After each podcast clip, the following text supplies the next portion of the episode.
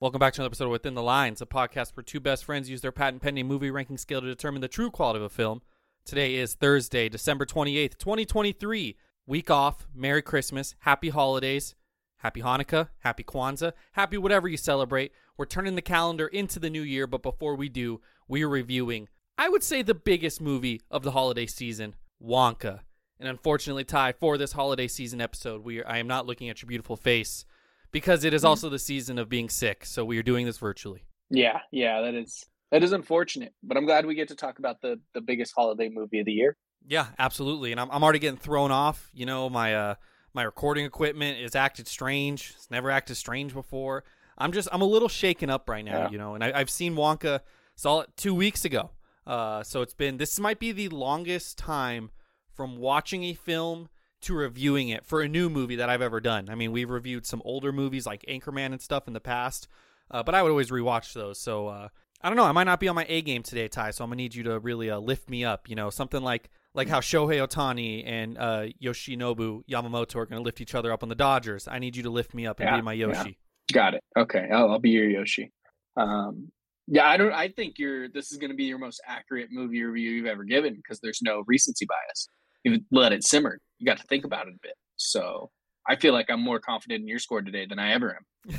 I will say notes were taken for this film. Doesn't always happen because I always feel bad about it. Uh, no one else was in the theater. Didn't feel bad about pulling my phone out and taking notes. So despite being the biggest movie of the holiday season, I was able to see it in an empty theater, take some notes, and I'm excited to talk about the film. Ty. That is wild because my my theater was like fucking full. But I digress. I, I can't wait. Let's talk about it. Let's get into the show. percent of the time, it works every time. Don Stamos. What? We just become best friends? Yup. I don't feel so good. Smash! I'm not fucking leaving.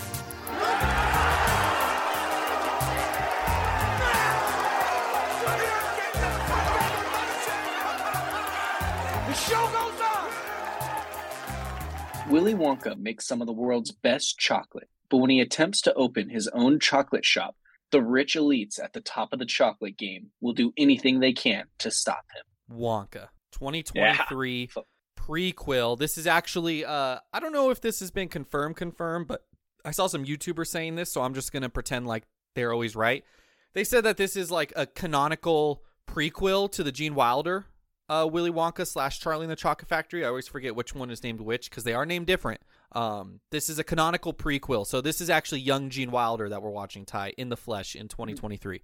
Screen Rant says it is a companion movie to Gene Wilder's 1971 film with intentional connections and references to the original. Mm, feels like a cop out. Feels like a cop out, especially when they could have just kept making more of these movies, like I thought they were going to do. Uh, I thought they were going to tease Charlie or something at the end, or maybe even Grandpa Joe. Maybe there'd be a young spry boy, or not spry, a young poor boy that's laying in the middle of the street with his mother, and maybe he would have got a Wonka chocolate, and then he would have done a one-two two-step while his mother perished. Yeah, yeah, just a young, deadbeat, no good son of a bitch.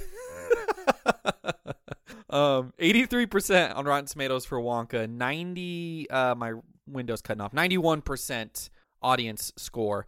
Uh, this movie's made money at the very least. Uh, $280 million in the box office thus far at the time of recording. $125 million budget, which budgets like this, like obviously, objectively, a $125 million movie is still very expensive and still a lot of money. But like, how do movies like Killers of the Flower Moon cost two hundred million, and then you have this grandeur movie with all these set pieces for like half that price tag? Can you explain that to me? No, no, I can't even remotely begin to explain that. I have no fucking clue behind the business part of movies. I've just accepted that like budgets aren't real. I kind of think they're just like fake numbers that uh, you know what I think? I think the production companies honestly have no idea how much this is costing them. it's just I all, think they've gotten to a point it's just so many numbers and so much money that they're just like, I don't know, just throw a fucking number out there and we'll just, you know, file that for taxes. it's just all a huge money laundering scheme. I mean, shit, you had uh was it not Warner Brothers that scrapped a movie and then is trying to use it as a tax write off, if I'm not mistaken? Yeah, yeah, they they did it with multiple. Um, I know they scrapped Batgirl, but I don't. I know at least one of them they're actually trying to use as like a tax write off as a loss, which is just hilarious. Um, That's just such a such a baller move to like make a movie, look at it, be like, this is really bad. It's not going to make a lot of money. Let's just not release it, and it could be a tax write off, and that'll probably hurt us less than releasing it and it only making fifty million dollars. Hey, maybe they should have done that with Aquaman, the movie we are not reviewing today. Just saying. Yeah, no shit, because that's making nothing. I think at this point, if you make a movie and you're just upset with it, just start just writing off movies left and right because the budgets aren't real, money's not real. Uh, Well, it's real for us. corporations, for us, yes. For them, no. For them, it's just it's just fairy tale make believe. It's as real as the chocolate in this movie. Aquaman and the Lost Kingdom, by the way, Ty. We usually try to either do like Oscar, you know, movies that are getting buzz, whether it be award season or just people love them, or we'll try to do movies that are getting buzz for the box office. And you know, some some recurring within the lines listeners might be like, "Hey, these guys are comic book guys. Why haven't they reviewed Aquaman?" Well, the reason is that it's made less than half of what Wonka has made. Wonka did have a five day head start, if you want to count that, but that's like kids were still in school and like yeah it made decent money in those days like obviously those were still its best days but yeah no one cared about aquaman. It's the end of the dceu those movies suck anyways. The aquaman movies aren't great and it is what it is. We're not we we did ourselves a favor. We gave ourselves a christmas present by not having to watch that film. Yeah, I, I mean, it seems like it's not well um, financially or critically. It doesn't Mhm. seem like anyone really enjoys that movie one bit, and that's fine if the movie's fun and, and people want to go watch it. But no one wants to watch this also, so it's is what's the point, you know? Yeah, for sure. Uh, like I mentioned, I saw Wonka two weeks ago now. I, I saw it on a, a Monday, uh, Monday the 18th. So not quite two weeks. Uh, we didn't record last week because of Christmas, even though Christmas was technically this week. But you know how it is with Christmas. Um, I will say, like I said, only people in the theaters went with Riley and her friend Grace, and they kind of ruined the experience for me a little bit. Ty, I'm gonna be honest. Uh, I was just Being all by your lo- by your lonesome. I, I well just you know they were making fun of me a little bit you like like this podcast knows like you knows i'm a little bit of a vocal watcher um, and when no one else is in the theater i will lean into that vocality i'm not gonna i'm not gonna talk about like i'm not gonna sit there and chatter and talk about the movie and like ruin it for everyone else but if something funny happens like keegan michael key in a fat suit i'm gonna say ha they should keep bringing fat suits back and i did say that in the theater and uh just every time i would open my mouth uh, i was just told to stop talking. What's that chatterbox talking about now? Uh, I think that actually the exact term was "What's he yapping about now?" Uh, from Grace and Oh. Riley. So kind of hurt my feelings a little bit. Uh, got a little emotional towards the end, and they were just snickering because the last like the castle they show with the the girl's mom, where she's a librarian, was in that Saltburn movie. So they were like snickering about it because that Saltburn movie, I guess, is really weird. We haven't reviewed it here and within the lines, and I was getting a little emotional, and they ruined the emotional moment for me. So I don't know. I I always talk about my bad movie going experiences and the bad people watching it. This time it was my own fiance. You know, the clo- the ones closest to you will hurt Yeah. you the most sometimes. That's that's tough, man. Yeah, because you have no one to blame but the person that you uh, are planning to spend the rest of your life with. So Yeah. just keep that into account. Um, you know, that's all I'm saying. How was your movie going experience? I think you went with your son, correct? I did, yeah. Wife and son went. Um, he was he was a little wiggly. Did fucking great though. Whole movie took a little nap. Um, maybe made noise like one time. I will say, like if it's like uh, you know, shouldn't be bringing the baby to the theater because he might make noise. The twelve year old sitting next to me was way more vocal and annoying than my my ten month old son. So uh, keep that kid at home next time. How about that? Yeah, and I, um, that conversation, it's always like I'm not gonna judge. I've always said like when the Little Mermaid crowd was crazy, like it annoyed me, but it's the Little Mermaid. What can I expect? Wonka, you're expecting kids, you know, so it's like you bring your baby, it is what it is. Now, if you Tyler brought your baby, you brought Xander. As much as I love Xander to death, if you brought him to Oppenheimer and he was crying during the bomb scene when it was all quiet, I might give you a little bit of a dirty look. I'm not gonna lie to you, sir. Yeah, no, hundred percent. But the sweet thing is, is like my kid just doesn't cry. Um, we've gone to like three movies. He's cried zero times in all three of the movies, so that helps a lot. You better knock on some wood, man. He's super calm now, and maybe he's saving it for the terrible twos. Yeah, he's gonna be a nightmare. But no, I had the complete opposite experience. I had to sit at the very end of a row because my theater was sold out.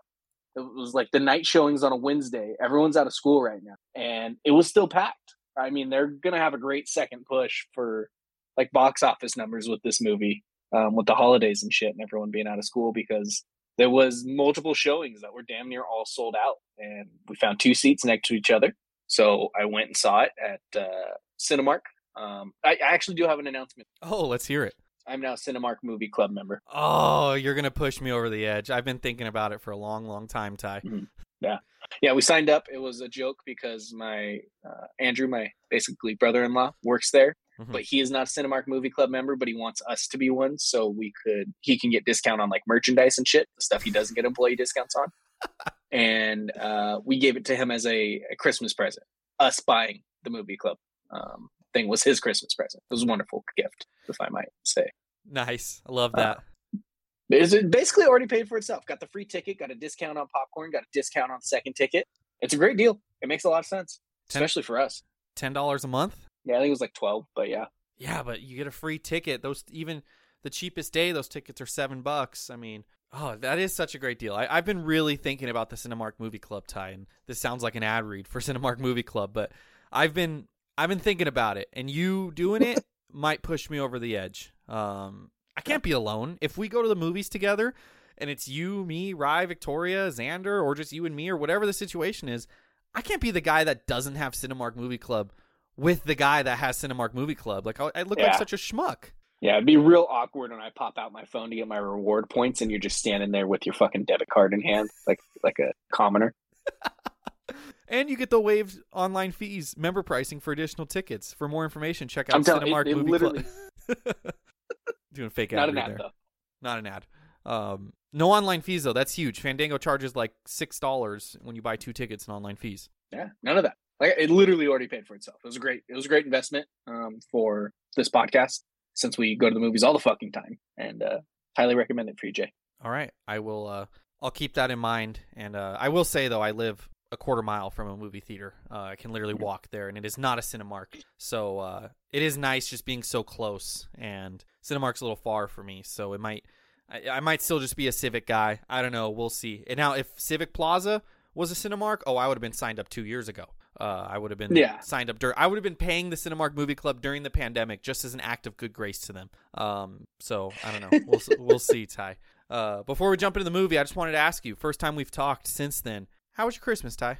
It was great. It was a good time. Uh, got to watch Xander rip open some presents and then get really bored of it, and us have to open all of his presents, which was a lot of work. For being honest, he was kind of selfish. But uh, besides that, it was a good time. Had a great time. Didn't really do much. Um, I'm trying to think. I think we literally did nothing. I don't remember.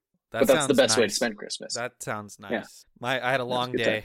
A long, long day. Did you? From, about seven a.m. to eight thirty p.m. Uh, three different houses, back and forth and back and forth, and uh, it was a long day, but it was a good day. Christmas is always a good day, Ty, and uh, it was good. And I'm I'm happy you have your you had your first Christmas with Xander. I'm sure that was a great moment. yeah, it was a lot of fun. And and the other good part is um, I uh, we only have two houses to go to, and my wife's family is Hispanic, and they everyone knows they celebrate Christmas the day before, so it was perfect.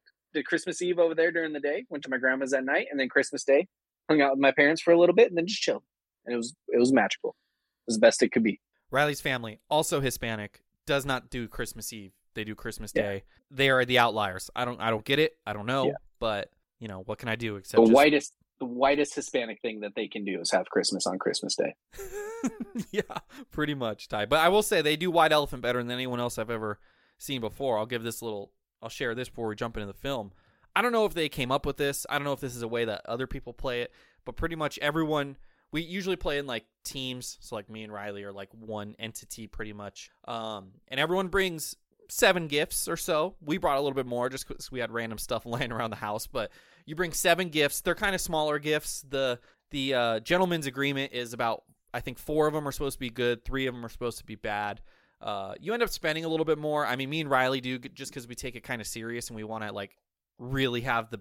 We don't spend like twenty five dollars a gift or anything, but we want to have like funny bad gifts and like actually kind of good gifts, not just a bunch of dollar store stuff, which sometimes is what people do. But um, you bring seven gifts. Everyone, you know, you put them on a table, so there's like I don't know, 80 gifts on the table, and then you roll dice, and it starts with someone. You roll six dice, and you start on number one, and however many ones you get, that's how many gifts you get off the table, and then everyone goes around doing ones, and then twos, and threes, and it goes up to six, and then back down to one.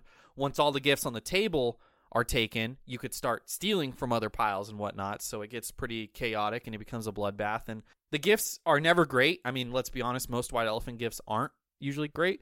Mhm. Um, I, I will say I got two great white elephant, elephant gifts. One was mine, and one was yours that you brought, so that was good. Um, but in Yeah. Riley specifically, the gifts are never great, but it's always a fun time.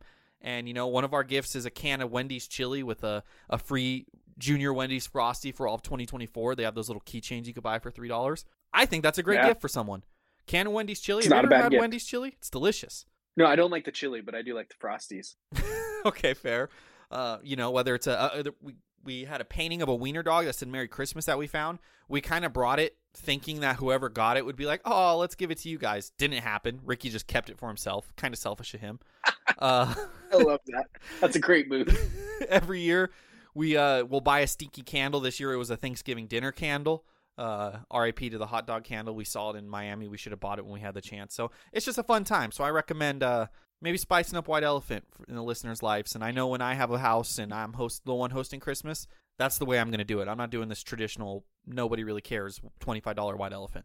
Yeah, I mean, we did we did a little variation of it with Victoria's family, where we all um, they got ping pong balls and they had like a baking sheet for cupcakes, so they had holes Mhm. and there was numbers on the different holes. So you'd bounce the ping pong ball on the table, and whatever it landed in, that was the gift you got. And then certain of like certain spots on the pan were like steal spots. So if you landed in there, then you could steal someone's gift. That was pretty fun. That was a good time. Nice. Yeah, I can't tell you one thing we actually got in the game itself, but uh, Yeah.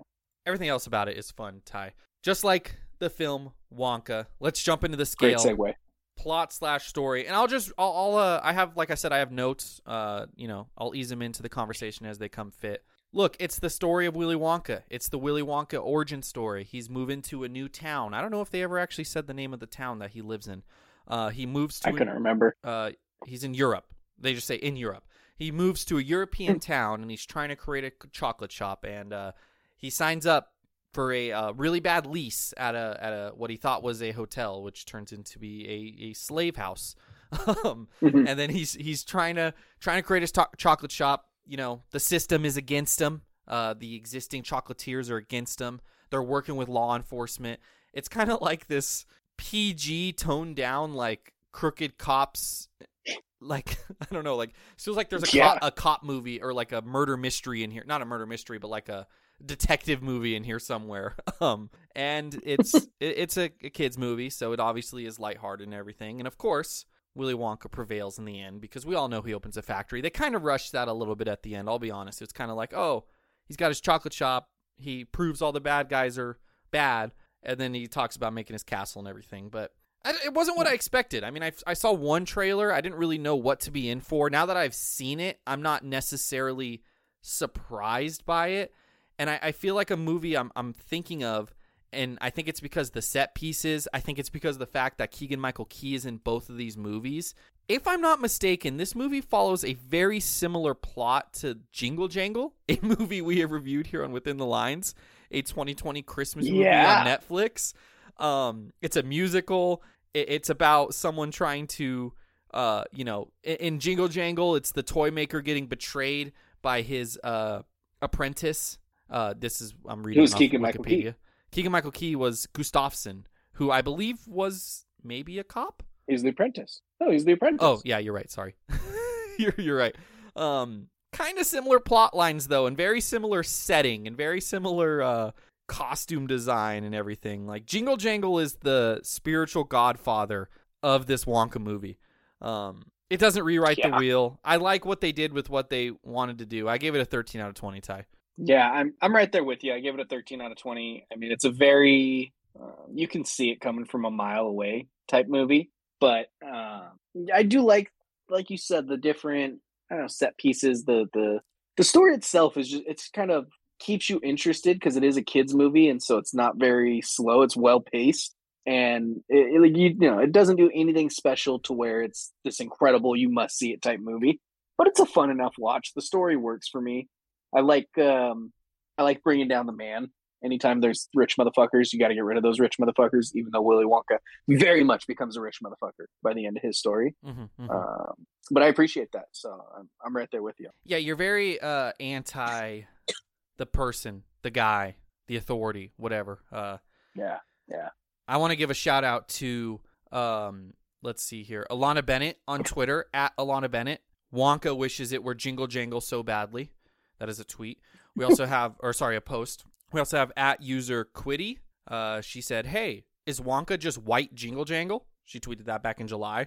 Um, so I guess I'm not the first one on this. Uh, but people, it, it's yeah, very Jingle Jangle. I mean, you definitely, you're, yeah, you're very definitely onto something because when you said that, like it, it lines up almost beat for beat, where it's like the the cops are working with them and and you gotta, you know, he's got to overcome and expose this to everybody in order to make his store be a success versus this big, you know, uh, I don't know what you like corporation type thing.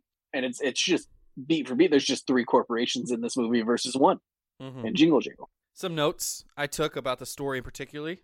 Uh, I wrote that uh, I only took like six notes, but I think they're all funny. Uh, I said that Wonka won't steal one liter of milk. There's a scene where uh, what, what's her name? Noodle. Noodle attempts to just give him a carton of milk from the milkman. He's like, well, a he needed giraffe milk, but he's like, Wonka don't steal. And then about ten minutes later, he steals an entire bunch of balloons uh, from the zoo so he could float in the air with Noodle. Uh, that was also theft. Mhm. Um, I see he draws a line with milk, Yeah. but not a lot of balloons. Which, let's be honest, those balloons cost a lot more than that milk, uh, especially if it's like Oh. Disneyland prices. Yeah, the zoo is going to make a fortune on those balloons if they weren't stolen. Mm-hmm. Cost was very low on it, but the markup on it, like the the possible money they could have made, um, way higher than a fucking thing of milk. Yeah, for sure. I also said, uh, now this is a little unfair because I realized after I took this note that in his signature he spells it undercase, but there's a scene where she gives him an A and he has no idea what it is. It's an uppercase A. He's like, "What is it? A glass half full?" And it's an A. And then I wrote, "Doesn't recognize an A, even though he literally has an A in his name and he is signing his name." Mm. But Spin Zone, they signed it with lowercase A, so I guess I'm not totally right on that. Okay, I mean, I still don't love it, but he may not know the difference between capital, you know, uppercase, lowercase letters. Mm-hmm. But I, am with you there. It's in his name. He should know those five letters at least. Something I didn't realize till after the film, this wasn't a note, is that he was able to read his mom's like secret note she left him because of Noodle at the end. Like he just reads it. And when I was watching, I was like, why didn't he read this the whole time? And then after the fact, Riley's like said like brought that up how Noodle taught him to read and that's how he could read it. And it made me a little emotional after the fact. I just want to point that out. Um Emotional that the mother left him a note, knowing that he couldn't read, because that feels like kind of a dick move by the mom. That's a great point. He was like, what was he, like 10 years old in those flashbacks? And she obviously knows how to write. And she just never bothered Yeah. to even attempt to teach him how to read or write. No, never. And then intentionally leaves him a note that he cannot read as like a oh here you go, even though it means nothing to him. He can't. He has no idea what the fuck that means. oh my How does he know it was a letter? How does he know that that was a message from his mom? How didn't he know that that wasn't just like random fucking like doodles? That is so funny. I didn't even think about that. She is the uh-huh. spiritual grandmother of Uncle Joe. Is Willy Wonka's mom leaving him a note when he's illiterate, and she knows he's illiterate because she never taught him how to read or write. Even though she could read and write. yes, yes. Um, I wrote. Uh, Oh my god! You're telling me the entire town knows about his chocolate, but not the hotel owner. This was the part where he's becoming popular and he's he makes enough money to open a chocolate shop, and eventually, obviously, the owner finds out because she poisons the chocolate shop. Um, but Yeah. before that, he was doing all this stuff around the town and escaping the police, and the owner just had no idea, even though the entire world knew. I guess she was just too busy being uh, seduced by her worker, her coworker. I guess. yeah, real problematic. By the way, Um, and I guess the last story related thing I wrote was uh, Wonka is kind of a savage for enslaving an entire group of Oompa Loompas because of Hugh Grant. They kind of become friends at the end, but like in Willy Wonka and the Chocolate Factory, they're kind of enslaved. No, like never feels like they're working together. Maybe they are. I need to go rewatch that movie, but I don't know. no, I, I I think you hit the nail on the head. And this is my one point with this being the spiritual prequel to that original Willy Wonka um, film. Is this is just a different character? Yeah, um, this isn't the the Gene Wilder Wonka at all because like in that movie he's an asshole well, he's old and brittle. I guess but it's like oh this kid's about to drown. Fucking sucks for him. He shouldn't have done that shit. Where in this movie he's like oh my god what can I do to help you do anything and everything to be the nicest guy ever? When like he's just a fucking dickhead. Yeah, that's fair. Maybe this is more of a Johnny Depp uh sequel or you know prequel but even you know obviously in, that one he still lets him drown and everything. But yeah it's like the willy wonka character is a little quirky and everything and they kind of went overly on that and not so much the what gene wilder actually is or the fact that you know he's enslaving oompa loompas but at the end of this movie they're friends i will say the oompa loompa I was actually worried. I was like, are they just throwing the Oompa Loompa in here just to say they have an Oompa Loompa to sell tickets? But like, it actually somewhat made sense in the end. Like, there was somewhat of a redemption arc of the Oompa Loompa saving Wonka, and uh, Yeah. him being in the movie made sense. Could you have done it without him? Absolutely, but it didn't feel like oh they just put an Oompa Loompa in here just because. At least to me. No, I mean it, it tied into the plot, um, to the story of it, and like sure it was an add on, but it, it works in the movie and it, it makes sense. I would have liked to have seen him um, do the full on what do they call what do they call like Europeans when they take over like when they used to take over countries um, like Africa and shit colonizer. I would have Mhm. liked to have seen him colonize the Oompas and put them to work in his factory. That's the next Uh, movie. Got it. The next movie is when he becomes a hard grizzled asshole and enslaves an entire race. Yeah, it's pretty much so. This was Jingle Jangle, and then the next one will be like Napoleon or something, and it'll just be how he conquers the Oompa Loompas. because that would have been sick. I would have liked to have seen. That's what I want to take on this that isn't. I I want to take on this that isn't a kids movie, but it's more realistic to what actually would have happened to him starting up a giant corporation of chocolate and using slave labor to increase increase his profits. Um, I want to see the real version of this. I need the documentary, not like the the you know uh, Hollywood retell of the story. Dude, jot that down, Ty. I don't know. We, we probably aren't legally allowed to make something like this. Plus, we don't have any of the equipment or anything necessary. But I do feel like a Or the two hundred million dollar budget. Well, it doesn't have to be 200 million. It doesn't have to be like a feature film, but like a mockumentary of uh, Willy Wonka and like all his like uh, his his the criminal activities he's doing in his business. Feels like it could be kind of funny. I don't know. No, I, I entirely agree because this isn't this isn't the same movie, and I want to see the actual prequel to that movie. I already got a scene idea. You you have like an anonymous interview, and it's like subject has been blurred out, you know, for an anonymity. I can't say that word, and uh, it's still just very obvious it's Oompa Loompa because he's like three feet tall. That'd be pretty funny. Yeah, but just an Oompa Loompa silhouette is all you get. Yeah, you'll get like his silhouette of his head, and you're like, that's already the joke. I don't know, and then that it's an Oompa Loompa, you kind of know. But then uh, the interview ends or something, and then he he stands up, and the camera pans out a little bit, and you see that he's three feet tall, and then it's really like an Oompa Loompa, and you're like, huh, that's pretty funny mockumentary. That's what this is. Yeah, that'd be great. key elements Ty i don't really well the, the key elements in this it's it's a family friendly movie it's it's an adventure well, not really an adventure but it's supposed to be quirky and off the walls and have that wonka isms and you know it, it's a musical there's also music in this which also goes into the visual slash cinematography but i think i'll give it more credit here i feel like with musicals you give more credit to the music and key elements, whereas something like a score of a movie can go on visual cinematography more, if that makes sense, when it's not a musical. Oh, yeah. So that's being weighed in here as well. All that being said, I, I genuinely, genuinely was fine with the music. I didn't dislike any of the songs. Actually, there was a pretty catchy song. I know your wife was making fun of me, the Noodle song, because I was trying to sing it Christmas Eve to her, got it completely wrong, and then she told Riley she heard it in the actual movie and was laughing because just how wrong I was when I was trying to sing it to her. Uh, I thought that song was pretty catchy. Um, the the classic Wonka song at the end, uh, you know, got me my feels. I will say one of my notes: Timothee Chalamet, not a great singer. Uh, maybe cast someone who could sing in a musical lead. Just saying. Um, Yeah. The construction of the songs were fine, but at the end of the day, I look at this film and I'm just like, yes, it's a different character than the Gene Wilder Wonka. I'm not going to argue you on that, but you could tell they wanted to make a quirky, capture the essence of the quirkiness of Willy Wonka, and that's what they did. From the character itself to the kind of outrageous set designs, uh, it- it's realistic but almost cartoonishly realistic, if that makes sense. Uh, the characters cartoonishly realistic. Um, they, there's humor. There's family friendly humor in this, and I laughed a few times. Um, I told Riley I think they should bring fat suits back. I think fat suits are just funny.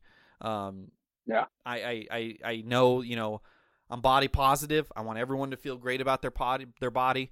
Um, nothing like that. But just watching Keegan Michael Key progressively get bigger as he eats all this chocolate, uh, pretty funny in my opinion. Um, every time he came on screen, no, that's a great I bit. chuckled.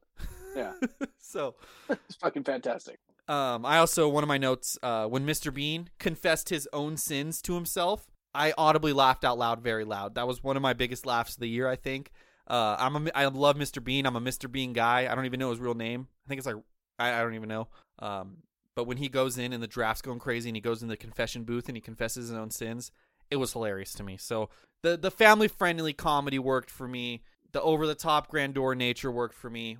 Didn't love the music, didn't hate it. I gave it a 15 out of 20. Yeah, I, I think the music works really well for this movie. It's not as catchy as some other musicals and, and stuff that we've seen to where there's like very memorable songs. Uh, but it works for for this style of movie. It's it's a family comedy and and um, I'm la- I, I laughed throughout. The one like owner of the chocolate company who was just very literal with all of their like, oh, we're gonna make an accident. He's like, yeah, and by accident we mean fucking kill him. That's a great joke. I laughed every time that guy did that. Uh, the fat suit works wonderfully. It's a great reveal. I will note, going back to this not being a prequel, the other movie it was just like this is. Everybody in your crew identifies as either Big Mac Burger, McNuggets, or McCrispy Sandwich. But you're the filet fish Sandwich all day. That crispy fish, that savory tartar sauce, that melty cheese, that pillowy bun. Yeah, you get it. Every time. And if you love the filet of fish, right now you can catch two of the classics you love for just $6. Limited time only. Price and participation may vary. Cannot be combined with any other offer. Single item at regular price. Ba da ba ba ba. just a, this is just a chocolate factory. People like chocolate just like they do in the real world. And then we go into this setting and it's like the entire fucking economy is ran on chocolate. And I can pay off the cops with chocolate bars. That was kind of crazy. Uh, Yeah. just completely different make believe land versus like the other one was like sure the you know people fucking flew but still kind of believable i could see corporate guy fucking enslaving people and making cool you know chocolate and candy um but this one I, i'm one point higher i'm at a 16 out of 20 i think the music works i think it's very funny i think it's an enjoyable watch and and great for the family which is why it's doing so well right now christmas well, doing well by 2023 standards where movies just yes seemingly aren't making very much money compared to, you know, maybe 2019, best year in movie history. Uh not as well. the goat Yeah. Yeah. Visual cinematography, Right, right, Ty. right. Do you have another point? I'm sorry, I talked over you there. no no you're good Lead the conversation, sir. Uh the music, the set pieces, it's all kind of the same stuff, but what'd you think of the visuals and the cinematography? Yeah, I think the movie, the music spills over into this category, but for this, it's the set pieces, it's the ridiculous song and dance part of the musicals, um, it's how everything looks, and I can't for the life of me know what this movie makes me think of. Maybe it was Jingle Jingle this whole time. It still doesn't feel like I uh, hit the the nail on the head there, but it's almost like Dr. Seuss esque, where it's like this is this is a fake world and everything looks so colorful and vibrant and fake but in the best like in a perfect way for this movie to where like the, the candy shops and all of that like it looks way different than even the original movie. Obviously that's the advances in technology to where they can do that better now than they did in 1971 but um the set design was fantastic in this movie for what they were trying to achieve. The music works. Um, um i'm at a 15 out of 20 i really like the set the music how everything looks and and plays into the style of this film Yeah, I gave it the exact same score as visual cinematography or as key elements because these kind of categories go hand in hand. There's some movies where they just do, and I feel like this is one of those movies. I gave it a 15. I wanted to make this point, and I'm glad I thought of it because you were saying it doesn't, you couldn't quite figure out what this movie reminded you of, and I, I said Jingle Jangle. And I know you haven't seen these films, so obviously that's not what it's reminding you of. But Paul King, the director, is the director of the highly praised Paddington 1 and even higher praised Paddington 2. And Yeah. the thematic elements in this movie are virtually identical. Um, they're different movies, obviously, but the way it's shot and the the the soul of the movie is the same. Like you very much Paul King, I believe that's his name, very much has his fingerprints all over this. It is Paul King, where you know it's a movie made by him. And if you go watch Paddington and Paddington 2 after this Ty, you're going to see what I'm talking about. It's the light-hearted nature. I mean, this is turned up a little bit cuz Paddington's still kind of in the world of realism. Yes, it's a talking bear, but like Paddington 2, you know, he he I don't want to spoil anything for you, but it's very similar and just like um you know, what's his name? Oh God, the guy who made that really bad movie this year, Asteroid City. Wes Anderson. Wes Oh, Anderson yeah. has a very distinct style to how he shoots things. And uh, Martin Scorsese has a very distinct style how he complains about every movie and then makes mediocre movies himself. Um, Paul King has a very distinct style that just bleeds through this, and I, I don't think they could have picked a more perfect director for this. Um, and you know, I, I think this movie is not as good as Paddington one or two. I'm spoiler alert, it's just not. But if you enjoyed Wonka after this podcast, go put on Paddington because man, it's like everything good about Wonka, and it's just it's just good movie. It's just a really good movie. I have seen because I have seen other people online discuss how um, they feel like basically Wonka's edge that I was talking about, how he just like doesn't give a fuck in the first movie. They feel like that's Paul King is why that isn't apparent in this movie because he just makes like such nice, likable characters, and everyone obviously is, is referencing Paddington on that. Um, so I do feel like he's part of the reason why it feels disconnected from the first movie but you can definitely tell this is this is a director who knows his style, who knows what he's wanting to make, and you see it in everything, the theme and all of that. It it very much makes sense from everything I've heard of those Paddingtons. Yeah, and I, it's not Gene Wild. I think we just, I wish they would just come out and be like, this isn't a prequel. We actually plan on making more movies. This is a different Wonka, and I'd be fine with it. Yeah. But you are right. Like 1971 Wonka, kind of a dick. Uh, like let's just be honest, he's kind of a dick. But like, Yeah. also let's be honest, like society has kind of changed a little bit. And like, if they, if Willy, if that movie never exists and they made a Willy Wonka movie now off the the same book, they probably would tone him down a little bit just because that's just how society is now. Uh, let me get up on my soapbox, but I, I there's a way for Timothee Chalamet's Wonka to become brittle and angry over the, not necessarily angry, but I don't know. There there could be a character arc there, but when you're just comparing the two directly, yeah, it's it's kind of jarring how different they are. So that's why I hope they make more of these. I hope they make uh you know a, a Wonka two or whatever, however they spin it in the future. I think uh I like Paul King. I like what he does. This movie was enjoyable enough. And I still like I, I like Schlop. I like these big franchises. I like movies where the whole family can go out. I like the familiarity of it. You know, I'm not trying to get a Wonka, you know, Fast and the Furious where there's 10 of them, but like I won't mind if there's a Wonka 2 and he's invading the Oompa Loompa, Oompa Loompa Island and enslaving them, like whatever it is, you know. Yeah, yeah. I, I. Oh, wait a minute. When we were talking about this, all I could think of is the word wonky. Yeah. Um, Because the movie's Wonka. Well, no, but like wonky, like someone acting wonky or something. And I'm curious, when did the book come out? Uh, it's Roald Dahl wrote it a long time ago. I actually read that book, believe it or not. Haven't read a lot of books. That's one of them. because the word won- oh shit dude the word wonky existed before this i was curious if he was the reason for the word wonky Oh, but he's not It- no that word was in yeah the, the word has been used since 19 it hmm. says so just completely off base there but i thought i was on something Well, he did invite in, invent the word lick swishy, fizz whizzing, wonder crump, snozberry, snozwanger. So there you go. those all Gobblefunk, feel like dr flush bunky. i think he was just he was just an adult dr seuss Oh, here's one. How about scrumdiddlyumptious? Yeah I've heard people say that word before. i feel like you've used that word before it, this article, BBC.com, says he created the word scrumdiddlyumptious. So give him some credit. Give him okay some credit. it wasn't exactly what i was thinking but we were kind of there Uh, that was from his book, The BFG, published in 1982. Characters Ty. Yeah. I'm gonna. I might surprise you a little bit with this. I don't know. Maybe I won't. First and foremost, why did they have to make one of the chocolatiers look like blonde Hitler? Such a bad mistake. What are they doing? Mm. Am I crazy for thinking they this? very no he 100% looks like blonde hitler but counterpoint he was very funny Okay. I don't know what that counterpoint's meant to accomplish. I, I don't know. They made a blonde Hitler, but then he was probably one of my favorite parts of the movie. So like, I can't be mad at. Just shave his Hitler, you know? mustache. Why did they give him that mustache? It's a it's a period piece, Jay. This was before With 1940. with the same haircut. Like it was like, dude, what are you guys doing? I don't know. Let's see. When does the movie Wonka take place?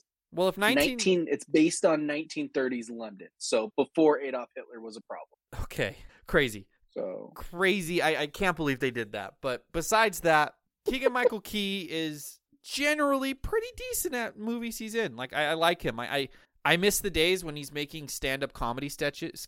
I don't know if stand-up comedy sketches, but you know the the skits and whatnot. That's when he's at his best. Um, he does a lot of voice act as well, voice acting as well. But like when he's in movies, I'm fine with him. You know, I, I think he stands out a little bit too much. Like, hey, it's Keegan Michael Key, but in this movie specifically, like I liked him in it. Again, the fat suit bit was a great bit. I loved it every time it came on. Uh, all the supporting characters, I'm fine with. Uh, the villains and everything, like I wasn't blown away or anything. I guess the thing I really liked in the Noodle character was kind of I think the child actor gave a good performance. I don't know if she's a child, but I'm sure she is actually. Obviously, she's like 14 in this movie. Um, she gives a good performance, but I, I don't think she's necessarily. It's not like unforgettable. Like I'm not like telling people like, "Dang, did you see Calah Lane in Wonka play Noodle?" Like Yeah. she's got something special. It's kind of just more of the same. Probably on par with the girl from Jingle Jangle, which I don't remember, so that tells you how it is. What I was blown away by in this movie was Timothee Chalamet. I've been a little bit of a Timothee Chalamet hater. That's because Riley loves him so much. Uh, he really leaned into this role. He really leaned into the quirkiness of it, and I think we are seeing. You know, in the in the past, he's done more like critically acclaimed films. Obviously, he's done Interstellar, but he was in Little Women and he was in Lady Bird and you know movies like this. Obviously, he's in a big franchise, Dune. Um, this was kind of a left turn for him, and I, I thought I thought it worked. I don't think this movie works with a lot of people playing Wonka. I thought the casting was great. If they didn't cast him and it was someone else, I'd be telling you right now that was the casting they wanted to get. He really impressed me, and he might have made a fan out of me. I gave it a 16 out of 20. Ty. Wow. Yeah, I told you I might surprise you. Yeah, that's high praise, especially because I I wouldn't say aggressively, but I, I pretty pretty decently disagree. Um Wow. I, I didn't I didn't love him in this movie. I, I I didn't. I thought his quirkiness felt very forced at times. Like you could tell he was trying to act quirky and look at me type thing. Whereas like you think of actors who are just like radiate that kind of energy on screen. I wasn't it didn't feel natural. It didn't feel like he was radiating that. It felt like an actor trying to be quirky. And and the one thing that like was in the trailer was the you know oh scratch that fucking reverse it whatever the fuck he says. Yeah, yeah. that was cringe in the trailer and then i was like ah maybe it'll be a little better in the movie. It felt just as cringe to me in the movie. Um i i, I don't know. I think that there's a lot of people who would have done this better. I can't think of who um but i i don't know if he was the right pick for so I, i'm at i'm at a 12 i think he was fine. I did like the side characters more than you it sounds like. I do think keegan michael key this is the most like non Keegan Michael Key character that he's played in a long time because usually he just feels like the same kind of fucking guy. Or I, it might have just been the fat suit. The fat suit maybe giving me some yeah. you know clouded judgment here, but uh, I like the side characters more than you. I I didn't love Timothee Chalamet in this movie. Wow. I'm I'm a little surprised. I I would be failed. I'd be remiss failed to. I don't know. I should mention that Hugh Grant was the perfect casting for an Oompa Loompa, in my opinion. Uh, Riley hates Hugh Grant. He's the villain in Paddington 2. He also is the villain in uh, Dungeons and Dragons, which is kind of just like the same character as Paddington 2. It's kind of funny. Um, and he just plays a good villain. And he's not really a villain in this, but like I thought he was a great Oompa Loompa. Um, that was a great casting as well. And I'm looking at the reviews. This is just the first page of Google, so it's like obviously this isn't a, a wholesale um, representation, but just what I'm saying, seeing right here, I'm seeing reviews that says uh, Timothee Chalamet delights in fizzing, blah blah blah, whatever it says. Timothee Chalamet waltzes through it, and then I see one that says Timothee Chalamet bites off more than he can chew. Um, Timothee Chalamet is the worst part of Wonka. Timothee Chalamet makes a winning Willy Wonka. Um, there's the audience is very split on this Timothee Chalamet performance, so I don't think we are uh, different than I, I guess this encompasses kind of what people think because one of us liked it, one of us didn't, and it was cringe at times. I admit, I think some of that's the writing, but I I thought he kind of leaned into the like quirky cringeness a little bit, like the scratch that reverse it. Yes, it was cringy and it was cringy when it happened, but I don't know the way he pulled it off. Like it didn't take me out of the film, and I kind of respected it. And maybe it's because I came in as a hater, and that just it, him surprising me may have gave it a little bit more eh, juice. But I, it sounds like you thought he bombed. I came into this thinking he was going to bomb, and I didn't feel that way coming out of it. Besides his singing, Yeah, I I I went into it the same way as you because from the trailers they they choose like the cringiest, quirkiest moments.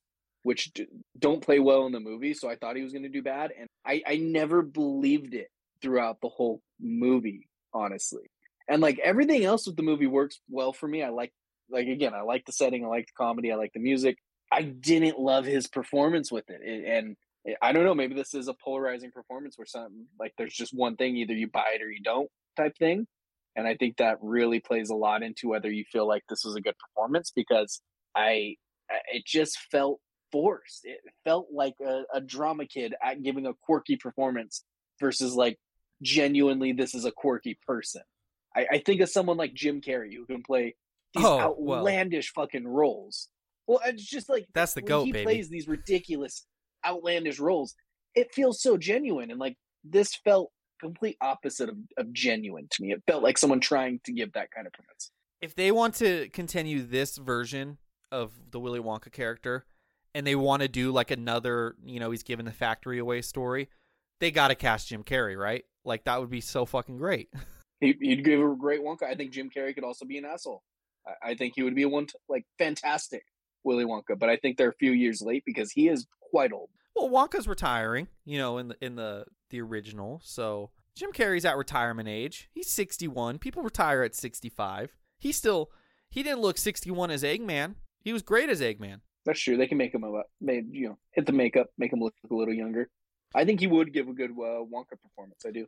I will say about Timothee Chalamet, uh, he was actually nominated for Best Actor in uh, Call Me by Your Name, Call Me by Your Name, movie I've never heard of, 2017. This is like an easy comparison, and I'm sure I'm not the first one to say it, especially because he's played the same character as this person now. But he gives me real like Johnny Depp vibes. Like I, I would just wouldn't be oh, surprised yeah. if in 25 years, you know, minus hopefully the outside stuff, like he has a career like Johnny Depp where he takes some of these oddball roles and he really, you know, whether it's Wonka um, or whatever he does in the future, and then he also st- tries to do this serious stuff. You know, I know Depp has tried to done some serious stuff, tried to do some serious stuff. I don't think Dune is going to be his Jack Sparrow, but maybe he has a Jack Sparrow in his future as well. Like, and they kind of look alike, like not like super alike, like you could tell them apart, but like young Johnny Depp and Timothee Chalamet, like kind of heartthrobs. Oh yeah, I don't know. 100%. We'll see. I think I think uh Timmy T or whatever the hell Riley calls him might be following the Johnny Depp path. So I don't know what's next for him. No. Rango? I don't know. And that's the thing.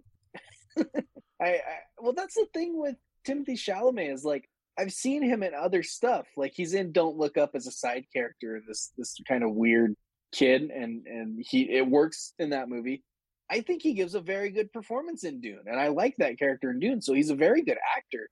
I I think he needs to work on making his quirkiness feel more authentic. I do. yeah. God, Johnny Depp's been in Would love so to see much. would love to see him as a pirate though. you would? Yeah, give it to me. Why not? I'm sh- sure they'll reboot that. Aren't they re- actually aren't they already rebooting that? Isn't there a new one coming out like announced in like 2025 or something? I, I don't know, but it would make sense. I mean, those movies made a billion fucking dollars when they were at their peak. Why wouldn't they try and reboot that franchise? According to Screen Rant, this is August 2023. Pirates of the Caribbean 6 is in development, but there's still no confirmed release date. The script is currently being developed by Ted Elliott. There's speculation about Johnny Depp's, re- Johnny Depp's return as Jack Sparrow, with reports suggesting that he may collaborate with Disney again if it's the right project. Margot Robbie's proposed Pirates of the Caribbean spinoff has been canceled. Um, Oh, look, I I will stand on my soapbox again. I will make a bold declaration, Ty. I will not watch Pirates of the Caribbean 6 if Johnny Depp's not in it.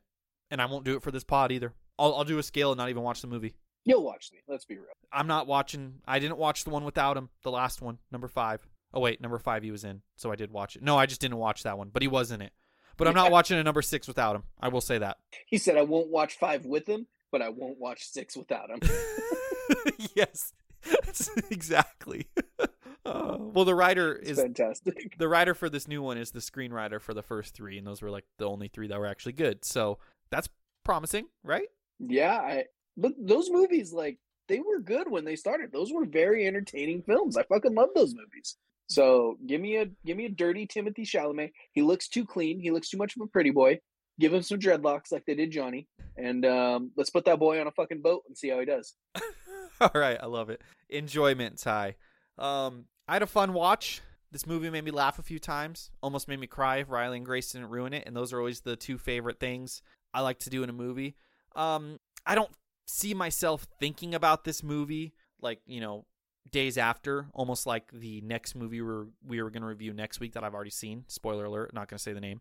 Um, but it, was it was a fun watch. Like I, I would watch it again. I would recommend it to people. I'll recommend it to my parents What's on streaming. Like I don't know, it's it was good enough. Like this could have been really really bad. Uh, remaking a, a Wonka prequel, and it wasn't that. Like they've learned you can't just make these movies anymore and hope that they're you know just make money. Like you actually have to make something somewhat decent and they did the right job of hiring a good director with a vision and when you boil it down to its its bare ingredients it is kind of repeatable and whatever but it was still enjoyable i gave it a 15 out of 20 Yeah, I'm I'm same score, 15 out of 20. I didn't love his performance, but the movie as a whole, I really did enjoy. It's a very easy watch. It's a fun watch. Um yeah, I'm not going to be like, "Oh my god, you got to go watch this movie" to anyone, but it's a fun enough watch. It's a good time, especially if you if you know, you're going with as a family type thing because like I, I do think that every age demographic is going to get something that they kind of enjoy out of this film.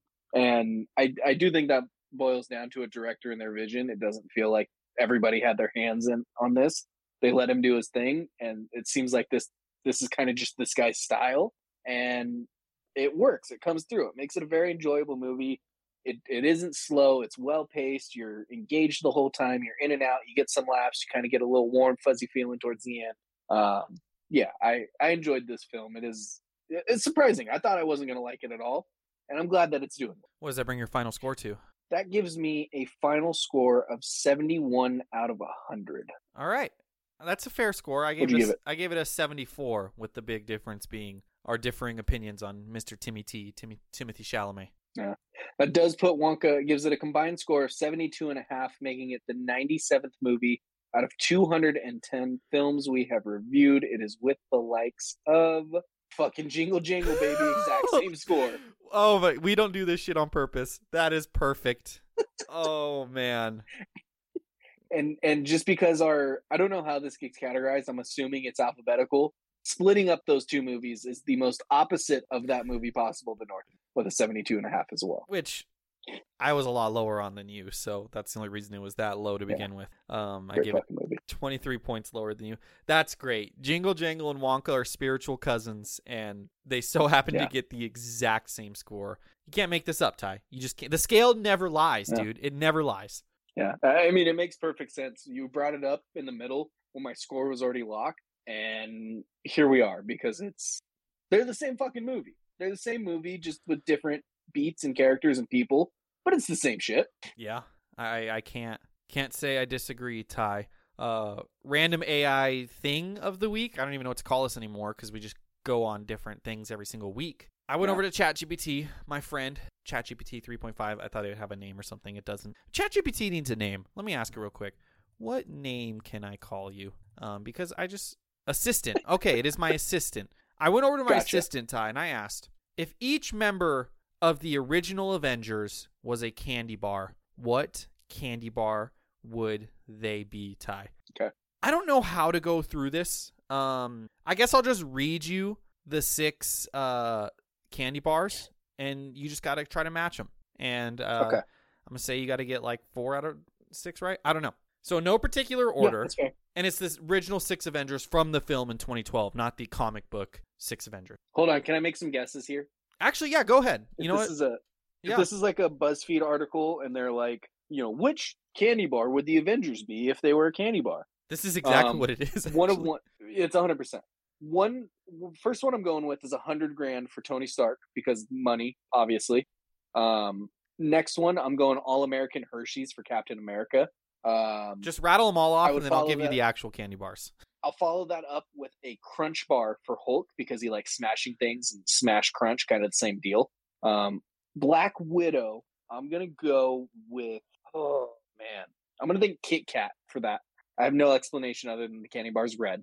And then for Hawk, well, you said six Avengers. You Who am got I forget. Oh, I'm forgetting Thor. Thor. What is Thor? guy feels very precise. What's a what's a precise kind of candy bar? Thor, I'm going Snickers because I don't know why he just feels like a Snickers guy Okay. and Hawkeye, we're gonna rock a M&M. I will say you got you didn't get any right. Uh, well, I shouldn't tell you that. Oh. Well, fuck. I kind of Well, now It's you know. fine. It's fine. You got two bars of the six. I'll give you that.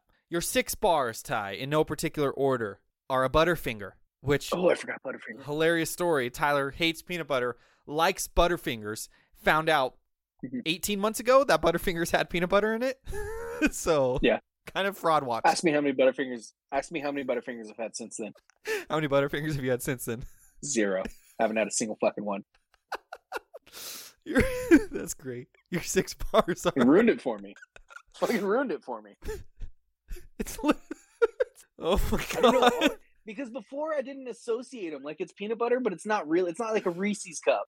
So like it was it was separate for me. But now that like anytime like I, I like think about eating one, I'm just like fuck peanut butter, and it just doesn't sound good. Tyler doesn't like peanut butter because uh, he threw it up last time he had it, and that's all he could think of. Which valid. I hate throwing up. Like throwing up's probably my one of one least favorite thing in the world for just myself, and valid. But uh, man, that's funny. Yeah. Uh, has your son had peanut butter? Aren't you supposed to give it to him at a young age? Make sure he's not allergic. Mm, no, he hasn't. I don't think. Keeping the tradition alive. All right, so we have a Butterfinger.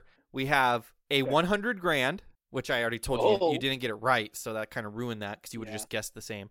We have a Snickers. Okay. We have a Twizzlers, not really a bar, but it's candy. The fuck is a Twizzlers? Can I look up what a Twizzlers is? Yeah, go ahead. Look what a Twizzler is. It's the the really bad red vines where it's Oh, like strawberry li- flavor. licorice. Yeah. Yeah. it's just shit licorice. Uh, okay. Milky Way, and finally, this one's a little cheat because it's not a chocolate bar, but Ch- my assistant ChatGPT is kind of dumb. It's just dark chocolate. Just just dark chocolate. Mm-hmm. None of the Avengers are black. Um, so that one really throws there's a curveball So there. Butterfinger, a Oh, grand. oh my god, Black Widow, dark chocolate. I will tell you at the end. You got to lock in all six. Black Widow, dark chocolate. Um, for Twizzlers, they feel kind of useless, and like there's a lot of different versions of this that's better.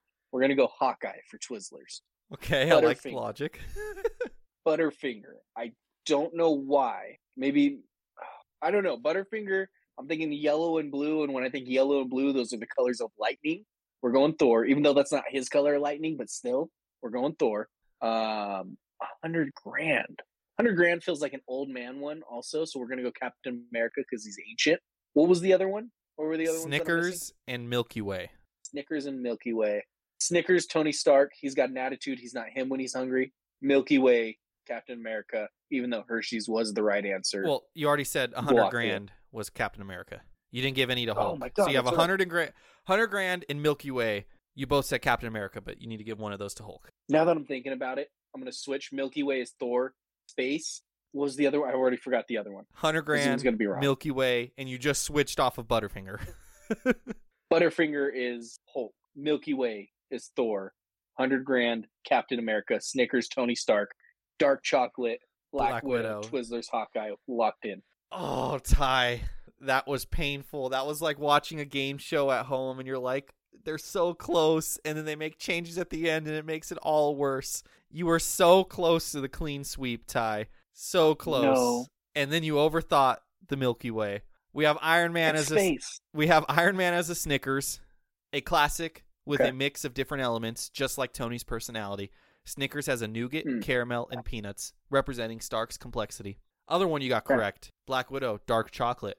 Elegant, mysterious, and a bit intense, much like the character of Black Widow. Dark chocolate symbolizes her Okay.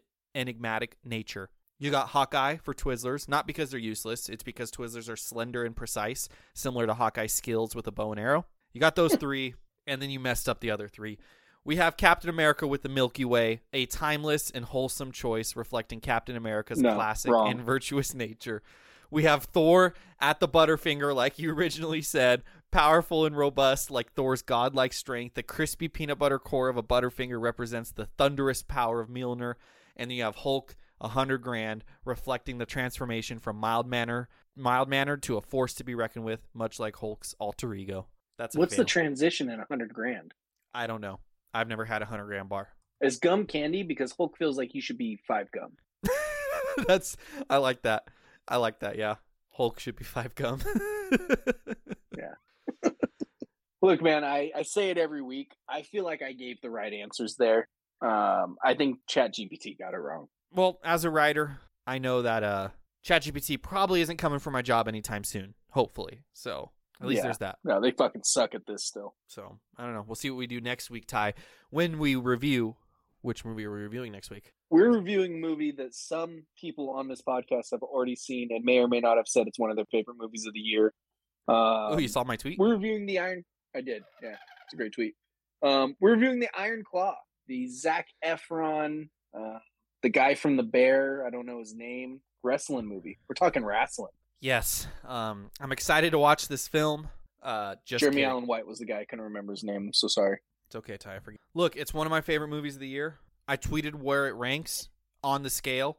If you really wanted to do the work, you could go look at all the the scores I gave those movies, and you could pinpoint what score I gave the Iron Claw. But it made my top ten movies of the year. It did. Um, it, it's that's all I'll say. I don't want to spoil too much. We'll talk about it in depth next week. But Ty, I'm excited for you to watch this movie because I'm still thinking about it, and I saw it two, three days ago. That's fantastic. I, it looks great. The trailers have looked fantastic.